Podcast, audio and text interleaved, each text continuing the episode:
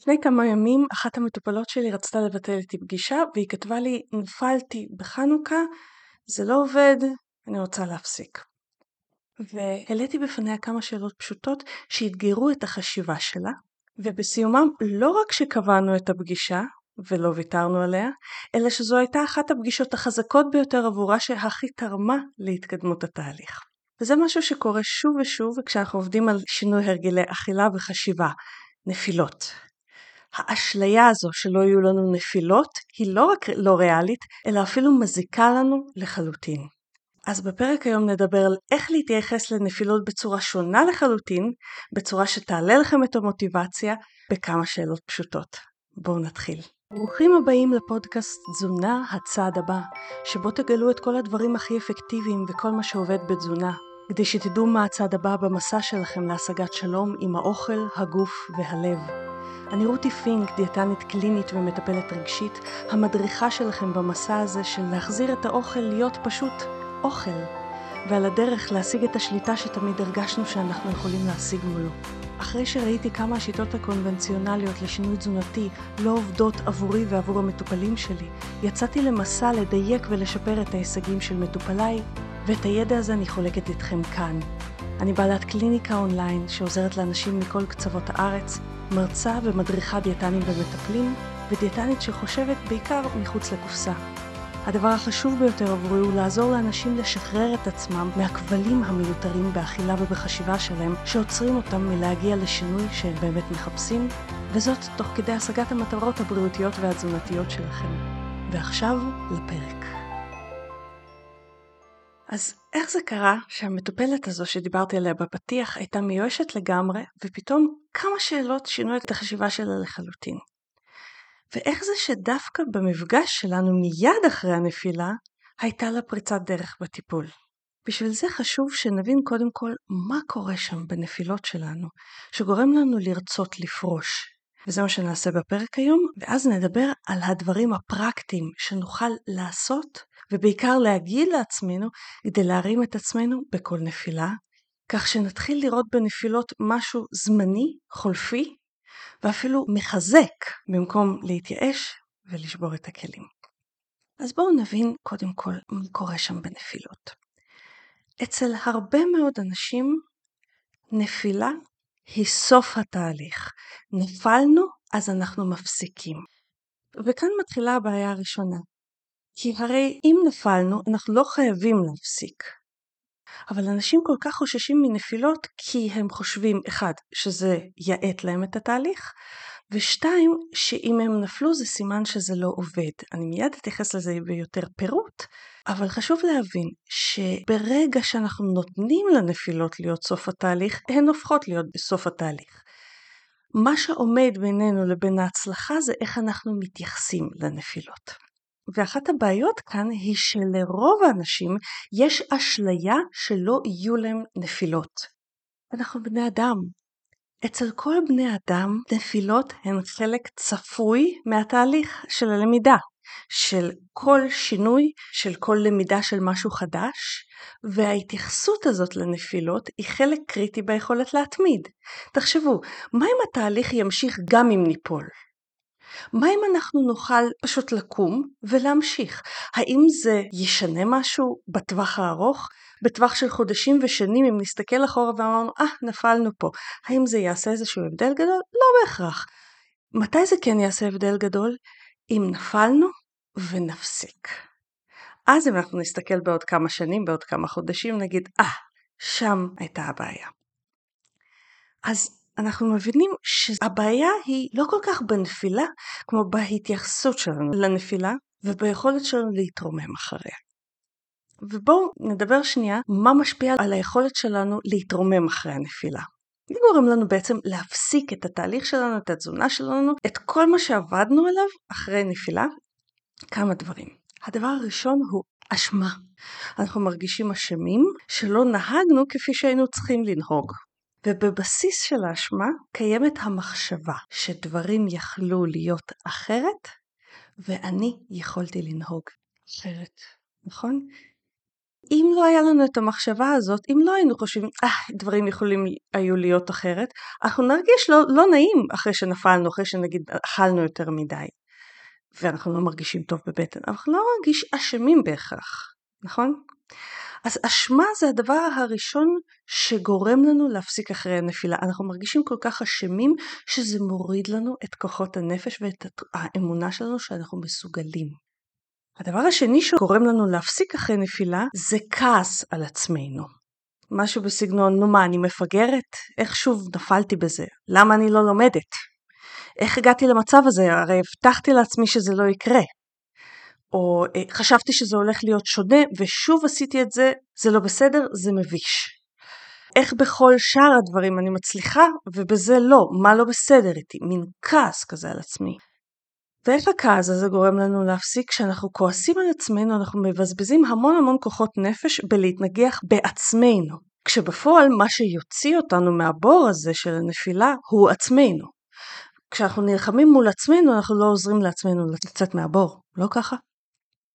ולכן אם לא יהיה לנו כעס על עצמנו, הרבה משאבים פנימיים יופנו לא בלהתעצבן על עצמנו, אלא בלמצוא פתרונות, נכון? אז זה הדבר השני. דבר ראשון היה אשמה, שגורמת לנו להפסיק אחרי הנפילה. דבר שני היה כעס על עצמנו. דבר שלישי זה ייאוש. ייאוש מעצמי או מהתהליך. אם נפלתי זה לא עובד, או אני נופלת שוב ושוב, סימן שאני לא אצליח לעולם. אם לא יהיה לנו את הייאוש הזה, אם אנחנו לא נחשוב זה לא עובד אם נפלתי פעם אחת, ונבין שנפילות הן צפויות, אוקיי, אז אם הן צפויות אז אני פשוט אוכל ללמוד מהן, לא ככה? שימו לב, הגורם לכל הדברים האלה, אשמה, כעס על עצמי וייאוש, זה מחשבות, מחשבות פנימיות מייאשות. אני הקראתי לכם חלק מהם. דברים יכלו להיות אחרת, אני יכולתי לנהוג אחרת. איך שוב נפלתי בזה, למה אני לא לומדת, למה לא עשיתי את הדברים אחרת.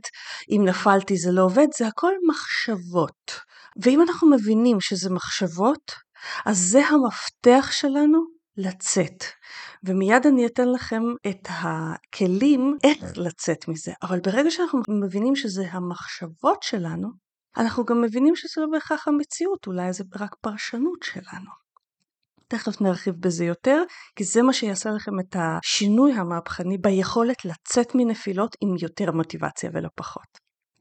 הדבר האחרון שגורם לנו להפסיק אחרי נפילה, זה ממש התחושה הלא נעימה הפיזית, והרצון לברוח מהתחושה הזאת. בטן נפוחה, אנחנו מרגישים עייפים, לפעמים יש ערפול במחשבות למשל אחרי עודף אה, סוכר, חלק מהאנשים מרגישים מנומנמים ואפילו מעורפלים, כמעט מסוממים.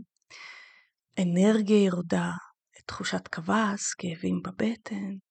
כל הדברים האלה הם פשוט גורמים לנו לתחושה של ניסיתי לעשות יותר טוב וזה מה שיצא, אז זה לא עובד. ושימו לב, כל מה שציינתי עד עכשיו אלה הדברים שעומדים בינינו לבין ההצלחה ונגרמים בעקבות נפילה. יש אותנו, יש את ההצלחה, ובאמצע יש את הנפילות ואת איך שאנחנו מתייחסים לנפילות. ואם נתייחס אליהם אחרת, נוכל להצליח, לא ככה? אז מה הפתרון? איך מייצרים מצב ששום נפילה לא באמת מסיתה אותי? דבר ראשון, אנחנו מתייחסים לאשמה. הבסיס לאשמה שוכן במחשבה דברים יכלו להיות אחרת ואני יכולתי לנהוג אחרת. אבל האמנם? אם היית יכול לנהוג אחרת, באמת היית נוהג אחרת. אם לא נהגת אחרת, באותו הרגע לא יכולת לנהוג אחרת. תחשבו על זה. ביחס לאותו הרגע הספציפי, ביחס לנסיבות שהיו שם, ביחס ליכולות הריכוז שלך, ביחס לאנרגיה הנפשית שלך, ביחס להלך ה mindset שלך, ביחס למחשבות והרעיונות שבאותו הרגע היו לך בראש, באותו הרגע הספציפי לא יכולת לנהוג אחרת. כי לא ראית שיש אפשרות אחרת. את זה אתה רואה בדיעבד, לא באותו רגע. אז באותו הרגע לא יכולת לנהוג אחרת. אבל זה לא אומר שאתה לא יכול ללמוד איך לנהוג אחרת בעתיד. כי בעתיד, אם אתה תלמד מהנפילה הזאת, באמת תוכל לנהוג אחרת. נטישת המחשבה הזאת, שיכולת לנהוג אחרת, מפסיקה לנו את האשמה. ואומרת, עשינו את הטוב ביותר ביחס למה שהיה בידינו באותו רגע, אבל זה מאפשר לנו להפנות את נקודת המבט למקום שבאמת נוכל לנהוג אחרת, הרגע הבא. ובשבילו צריך לנצל את הנפילה ולא לברוח ממנה, ולנצל זה לא אומר שאם אכלתי נגיד לא יודעת מה, חנוכה עכשיו, אם אכלתי ביס מסופגניה אז אני אוכל עוד חמש סופגניות. ננצל את הנפילה אומר ללמוד ממנה, אני מיד מרחיבה על זה עוד. אבל ביחס לנפילה שכבר הייתה, הקבלה של זה כל מה שיכולתי לעשות באותו רגע, לטוב ולרע, זה כל מה שיכולתי לעשות באותו רגע ביחס לסיטואציה והמשאבים שהיו לי באותו רגע בפנים ובחוץ. היכולת הזאת לקבל את הדבר הזה, לקבל, זה כל מה שיכולתי באותו רגע, היא מבאסת, נכון? אבל היא גם מחזקת. כי קבלת הקושי שלי מאפשרת לי להבין שאני צריכה פתרון בקושי הזה. אם אני לא מקבלת את זה שהיה לי שם קושי, אני לא אחפש פתרון. וזה מפנה אותי למצוא את הלמידה שבנפילה, את האיך אני אוכל להימנע מזה בעתיד, ברגע הבא, מחר, בחנוכה הבא, במקום ירידה לתוך הייאוש והאשמה. ולכן הפתרון לאשמה הוא קודם כל להבין שעשיתי את הטוב ביותר שיכולתי ביחס לאותו הרגע. דיברנו על זה שאשמה היא רק אחד מהדברים שגורמים לנו להרים ידיים. אחד הדברים שמאוד משמעותית גורמים לנו להרים ידיים זה האשליה הזאת שלא יהיו נפילות, נכון? ואנחנו כל פעם מופתעים מחדש, איך זה יכול להיות? הבטחתי לעצמי משהו ולא עמדתי בו, איך זה יכול להיות? הבטחתי לעצמי שאמנע מפחמימות, הבטחתי לעצמי שאני אוכל רק עד שמונה בערב, לא יודעת מה, ולא עמדתי בזה הפעם. איך זה יכול להיות?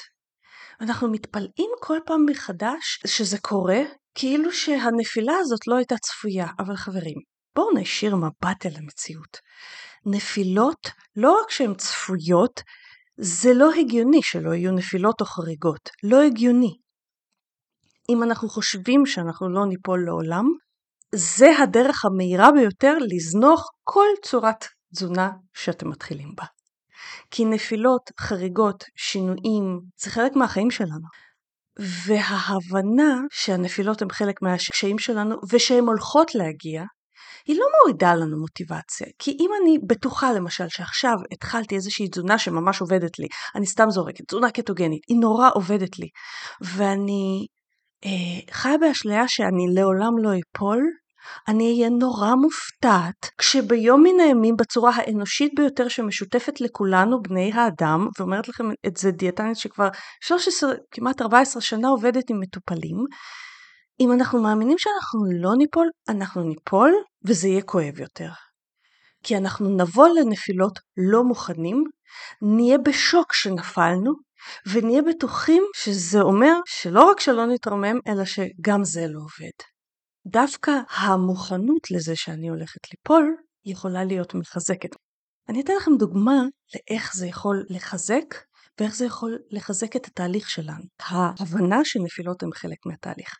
אני בילדות שלי ובתחילת שנות אה, גיל ההתבגרות שלי הייתי בהתעמדות אומנותית ברמה די גבוהה ולמדתי המון מההתעסקות ברמה גבוהה בספורט. אחד הדברים שלמדתי היה שאם אנחנו לא נהיה מוכנים לכך שאנחנו ניפול, אנחנו עלולים להיפצע.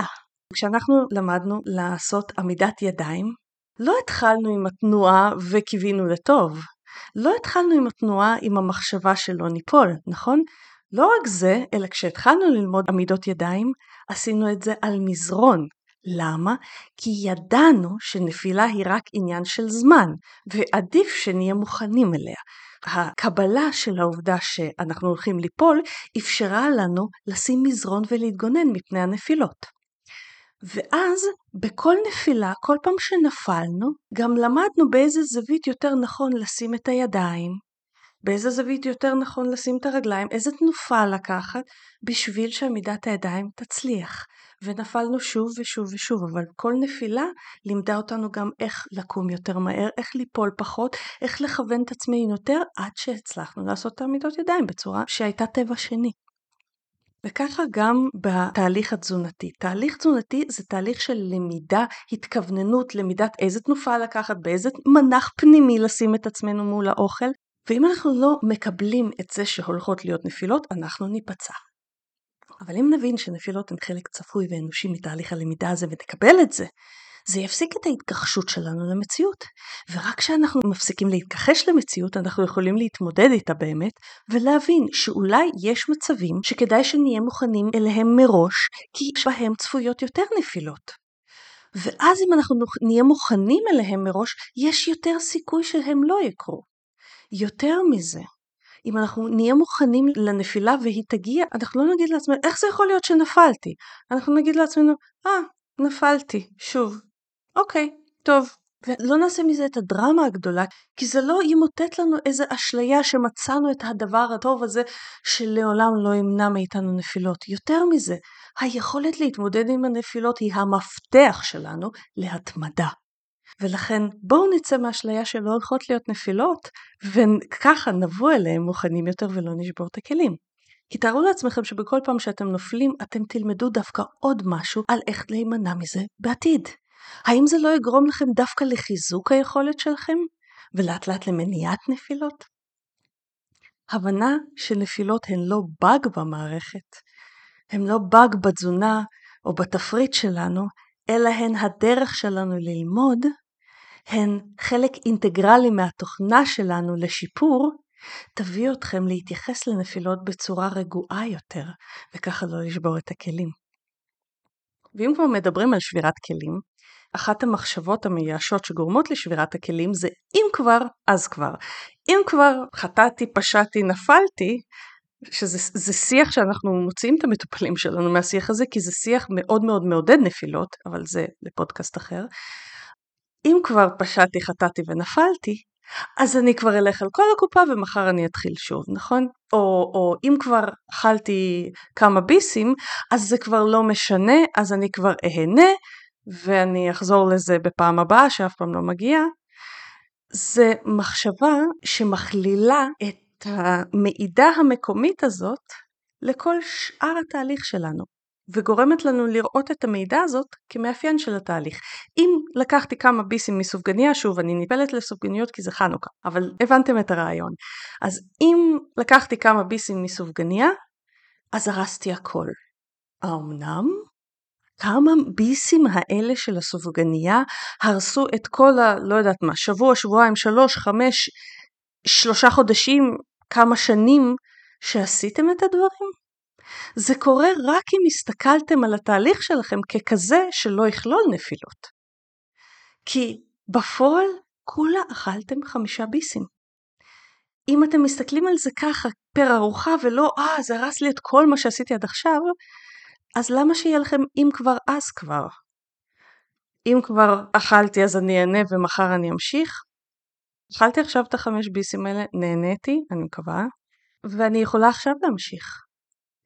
כי אם כבר אז כבר זה אחד הדברים שגורמים לנפילות, אבל גם מחזקים נפילות, ואז תחושת הייאוש עולה. אז גם אם כבר אז כבר, שווה לשים לב לזה שזה רק מחשבה ולאתגר את זה. האומנם?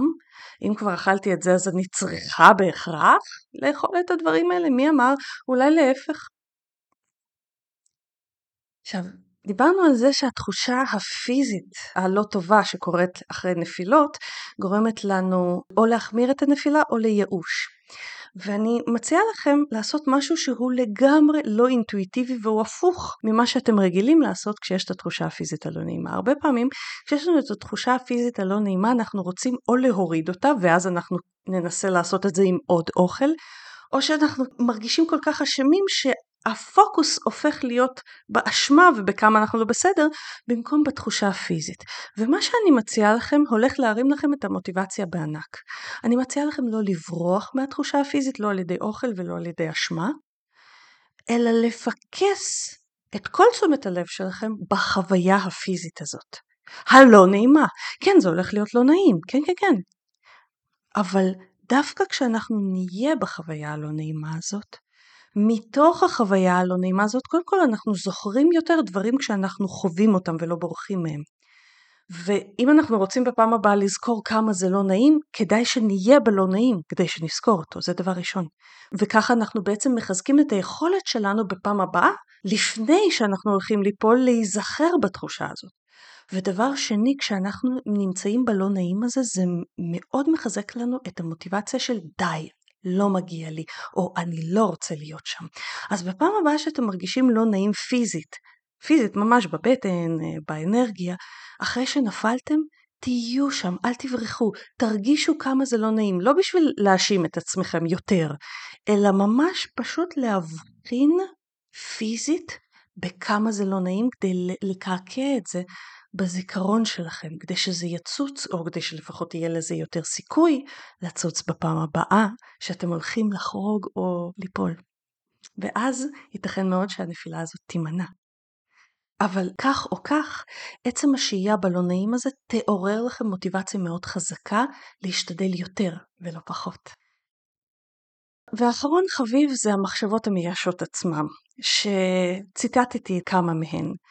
אה, דברים יכלו להיות אחרת, אני יכולתי לנהוג אחרת, אם נפלתי זה לא עובד, איך בכל שאר הדברים אני מצליחה ובזה לא, איך עוד פעם נפלתי, זה ממש מביש, אה, נו מה, אני מפגרת, למה אני לא לומדת? את כל זה, זה מחשבות. הרי זה לא המציאות, זה פרשנויות שלנו. והכוח שלנו לצאת לחופשי מכל הייאוש, האשמה, הנפילות עצמם, טמון ביכולת שלנו להסתכל על המחשבות כפרשנות ולא כמציאות. להסתכל עליהן כאיזשהו הם משקפיים ששמנו על עצמנו ולא כמציאות עצמה. לאתגר את המחשבות האלה, שמה שאנחנו עושים באתגור, מיד אני אסביר לכם יותר, זה כאילו אנחנו מזיזים קצת את המשקפיים האלה ומציצים ורואים מה יש באמת מאחוריהם וברגע שאנחנו מציצים ורואים מה מאחוריהם, אנחנו מבינים שזה רק משקפיים, ומשקפיים אפשר להחליף. החלפה של המשקפיים למשקפיים שיחזקו אתכם, מיד אני אסביר לכם את זה, כי אני יודעת שזה נשמע סיסמה, החלפת המשקפיים האלה תחזק לכם את המוטיבציה ותוציא אתכם הרבה יותר מהר מהנפילות. ואני מסבירה עכשיו פרקטית. בואו נסתכל למשל על המחשבה הזאת, אם נפלתי אז זה לא עובד. זה מחשבה, ייתכן שזה פרשנות. אנחנו יודעים שזו מחשבה שמורידה לנו את הרצון להשתדל יותר, נכון? היא מיישת אותנו, היא גורמת לנו לזנוח את התהליך שלנו בתזונה. ובואו נאתגר רגע את המחשבה הזאת. בואו נתחיל להזיז קצת את המשקפיים האלה. האומנם אם נפלתי זה בהכרח אומר שזה לא עובד? האם תמיד זה אומר שזה לא עובד? האם מישהו אחר היה מסתכל על זה ומפרש את זה אחרת? כי אם כן, זה אומר שזה פרשנות ולא מציאות. אם נפלתי, זה לא בהכרח אומר שזה לא עובד, אלא שזה אומר אולי שעוד לא מצאתי את הדרך להימנע מהנפילה הזאת. זה יכולה להיות פרשנות אחרת, נכון? אם נפלתי, סימן שאני צריכה ללמוד במקום הספציפי הזה, לא, לא ליפול. איך אני אעשה את זה בפעם הבאה? מה אני לומדת מהחוויה הזאת שיחזק אותי בפעם הבאה. זה פרשנות אחרת. מה שזה אומר שקיימת פרשנות אחרת, זה שאם נפלתי זה לא עובד, זה גם פרשנות. ואם זה פרשנות אז זה לא המציאות. ואם זה לא המציאות, אז מותר לנו לאמץ פרשנות אחרת. למשל, אם נפלתי בארוחת חנוכה, אני יכולה לבדוק מה אני יכולה ללמוד מזה כדי שבפעם הבאה לא ליפול. אולי אני, אם נגיד סתם דוגמה, אני בתזונה דלת פחמימות, אולי אני אביא סופגניות דלות פחמימה בפעם הבאה. למדתי משהו חדש שאני יכולה לעשות. או אולי יש איזושהי מחשבה בתוכי, מחשבה אוטומטית, שגורמת לי ליפול, שכדאי שאאתגר אותה כדי שלא תשלוט בי. למשל המחשבה, מה זה חנוכה, אז לא אטעם מסופגניות? אולי אם אני אתייחס למחשבה הזאת כמשקפיים ואוכל לשים משקפיים אחרות, כמו למשל, מי אמר שאני חייבת בכל חנוכה לטעום סופגניות? נכון, אני רוצה, אבל האם אני חייבת? דברים כאלה יעזרו לנו ללמוד מהנפילות. כי למשל, אם אנחנו נאתגר את החשיבה של מה זה חנוכה אז לא אטעם סופגניות, כמו שהדגמתי לכם, על ידי מחשבה של טוב זה כולה חג וסופגניות אני אוכל במקרה הכי חמור אפילו להכין לעצמי ולטעום גם בהמשך אז זה לא חייב להיות אפילו בחנוכה? או נכון זה חנוכה וזה מסורת לטעום סופגניות אבל אם אני חייבת לטעום חמש? כל מיני דברים כאלה. אם אני מאתגרת את המחשבות האלה אם אני לומדת את הלך החשיבה הזה זה מוציא אותי לחופשי המחשבות האלה לא שולטות בי אלא אני מחליטה אם להיענות להם או לא, וזה אוטומטית מוציא אותי מנפילות, וגם מונע נפילות נוספות. בואו ניקח מחשבה נוספת שנאתגר, שהיא מייאשת אותנו וגורמת לנו ליפול ולהפסיק את התהליך, ואם אנחנו נאתגר אותה היא תעצים אותנו בכלל. המחשבה למשל, אני נופלת שוב ושוב, וזה סימן שאני לא אצליח לעולם. האומנם זה שאת נופלת שוב ושוב יכול לבטא מה יהיה בעתיד? אולי אחרי 97 פעמים שתיפלי, את תעלי על הדבר הזה שימנע את הנפילה דווקא בזכות זה שכל פעם בדקת למה את נופלת? או בכלל, האם אנחנו באמת יכולים לנבא את העתיד? האם משהו שלא מצליח לנו כרגע בהכרח לא יצליח בעתיד? האם משהו שלא הצליח לכם לפני 20 שנה בהכרח לא מצליח היום? או שיש דברים שלפני 20 שנה לא הצלחתם ולא האמנתם שתצליחו ופתאום אתם מצליחים כי פשוט נפלתם מספיק פעמים כדי ללמוד מזה ועכשיו הצלחתם? אם זה ככה, אז זה גם רק פרשנות, ואם זה פרשנות, אם זה ערפל, אם זה משקפיים, אנחנו יכולים לשים משקפיים אחרות. למשל, אם אני נופלת שוב ושוב, אני הולכת לחפש מה הדפוס המשותף לכל הנפילות האלה שגורם לי ליפול בהם, ואיך לשנות אותו. כי דפוסים הרי ניתנים לשינוי, וזו מחשבה שהיא הרבה יותר מעודדת מוטיבציה, ומונעת שהנפילה תפסיק את התהליך. וככה אנחנו לומדים לעבור את הנפילות, כי הן חלק ממילא נרצה או לא נרצה מהתהליכים, ואז זה המפתח ליכולת להתמיד, לעבור את הנפילות. הקטע הוא שאנחנו נוטים להאמין למחשבות המייאשות האלה, שהן הבסיס לייאוש, לאובדן האמון בעצמנו, להפסקת התהליך, אנחנו נוטים להאמין בהם. המחשבות האלה שבאות בנפילה או מיד אחריה, אנחנו נוטים להאמין להן. זה כאילו מישהו שם לנו ערפל באותו רגע מול העיניים שלא מאפשר לנו לראות את המציאות בצורה מדויקת. והערפל הזה הוא המחשבות המייאשות. היכולת לקום מנפילות במהירות ובקלות ועם מינימום נזק ואפילו למנוע אותן תלוי ברמה שבה אנחנו שמים לב לכך שזה רק ערפל ומפסיקים להאמין לו ובוחרים באיזה צבע לצבוע את הערפל הזה. כי פרשנות תמיד יהיה לנו, אבל אנחנו יכולים לבחור איזה פרשנות. וזו הסיבה שאני אומרת כל הזמן שלאתגר את המחשבות שלנו יותר קל לעשות עם מישהו. חלק קטן מהאנשים באמת יכול לעשות את זה לבד, אבל לא רק שזה קשה יותר, אלא זה גם לוקח הרבה הרבה יותר זמן מאשר לבוא לטיפול ולעשות את זה עם מישהו מיומן. כי במצב שאנחנו עושים את זה לבד, אנחנו עושים את זה מנקודת המבט של המחשבות שלנו, מנקודת המבט של הערפל. כי לכל בני אדם יש את הנטייה להאמין למחשבות שלהם ולראות בהם מציאות, ולא רק משקפיים. הוכחתי לכם את זה למשל בפודקאסט הזה. כמה מכם הזדהיתם בהתחלה עם המחשבות שציטטתי, ובסיום הפודקאסט אמרתם, hmm, זה דרך מעניינת לחשוב על זה. מה היה ההבדל? ההבדל הוא שהראיתי לכם מבחוץ שהמחשבות האלה הן רק מחשבות. אנחנו הרבה פעמים צריכים שמישהו יראה לנו שזה רק מחשבה וזה לא מציאות, שזה רק הערפל ויעזור לנו לפוגג אותו במקום להאמין לו. וזה בדיוק מה שאנחנו עושים בטיפולים בשיטת רותי פינק. אנחנו מתייחסים לכל הקירות האלה שעומדים ביניכם לבין הצלחה, הקירות של המחשבות וההסתכלות הזאת על נפילות. ובכלל המחשבות שגורמות לכם לפעול לא כפי שאתם יודעים שטוב לכם. אנחנו מלמדים אתכם להבדיל בין המציאות לבין המחשבות האלה, הפרשנות הזאת, לאתגר את הפרשנות הזאת, את הערפל הזה, ולבחור באיזה משקפיים ופרשנות ומחשבות תפעלו. וזה מוציא אתכם לחופשי מכל האוטומטים. וכן, זה תהליך, זה לוקח זמן. כי שינוי מחשבתי עמוק ומהשורש לוקח זמן, זה טיפול נפשי. אבל החופש שהוא נותן שווה את זה. כי זה בדיוק החופש שמבדיל בין אוף נפלתי שוב אני מפסיקה כי זה לא הולך לרוגע ולשפיות של אוי נפלתי שוב מעניין איזה למידות מחזקות אני הולכת להשיג מזה הפעם שימנעו את זה להבא. ואם נחזור למטופלת שלי, מה שקרה היה פשוט שאתגרתי את המחשבה הזו שלה של אם חרגתי אז זה לא עובד, ושאלתי אותה, האומנם זה מפתיע אותנו שהייתה נפילה? או שזה מאפשר לנו לבדוק איזה עוד דפוס התנהגות וחשיבה שתמיד היה לך, התבטא בנפילה הזו, לאתגר אותו, כמו שאנחנו אתגרנו בעבר דפוסים, ולוודא שככה הוא יפסיק לשלוט בך. וזה כל מה שעשינו בפגישה איתה, עברנו למידות מהנפילה, ובעיקר אתגרנו את הערפל הזה שדרכו היא ראתה את התהליך שלה, ערפל המחשבות המייאשות, הערפל הזה שמוריד לה את הביטחון ביכולות שלה, בצורה שהביאה אותה לראות את זה סוף סוף רק כמחשבות. וכמה עוצמה יש ביכולת להבין שזה כולה מחשבות אבל זה לא המציאות, ושהמציאות היא שנפילות קורות בכל תהליך, אבל ככל שאנחנו מישירים אליהן מבט, חווים את ההשלכות שלהן מבלי לברוח ולומדים מהן, אנחנו גם קמים מהר יותר וגם מפחיתים את ההגעה שלהן. אז אני מקווה שנהניתם מהפודקאסט היום.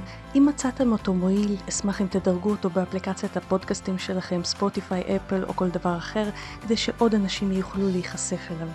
אם אתם רוצים תכנים רבים נוספים בחינם על אכילה רגשית, התמכרות לאוכל, תזונה דלת פחמות וצום לסירוגין, אתם מוזמנים לאתר שלנו או לאינסטגרם ולפייסבוק שלנו, שהלינקים אליהם מופיעים בהערות לפודקאסט. חשוב להדגיש שהפודקאסט לא מהווה תחליף לייעוץ אישי ונועד לצורכי מידע בלבד. בכל שאלה רפואית או תזונתית יש לפנות ישירות לאיש מקצוע. אנחנו ניפגש בעוד שבוע, ועד אז מזמינה אתכם לשתף אותי מה הצעד הבא שלכם השבוע ליצירת שלום עם האוכל, הגוף והלב שלכם.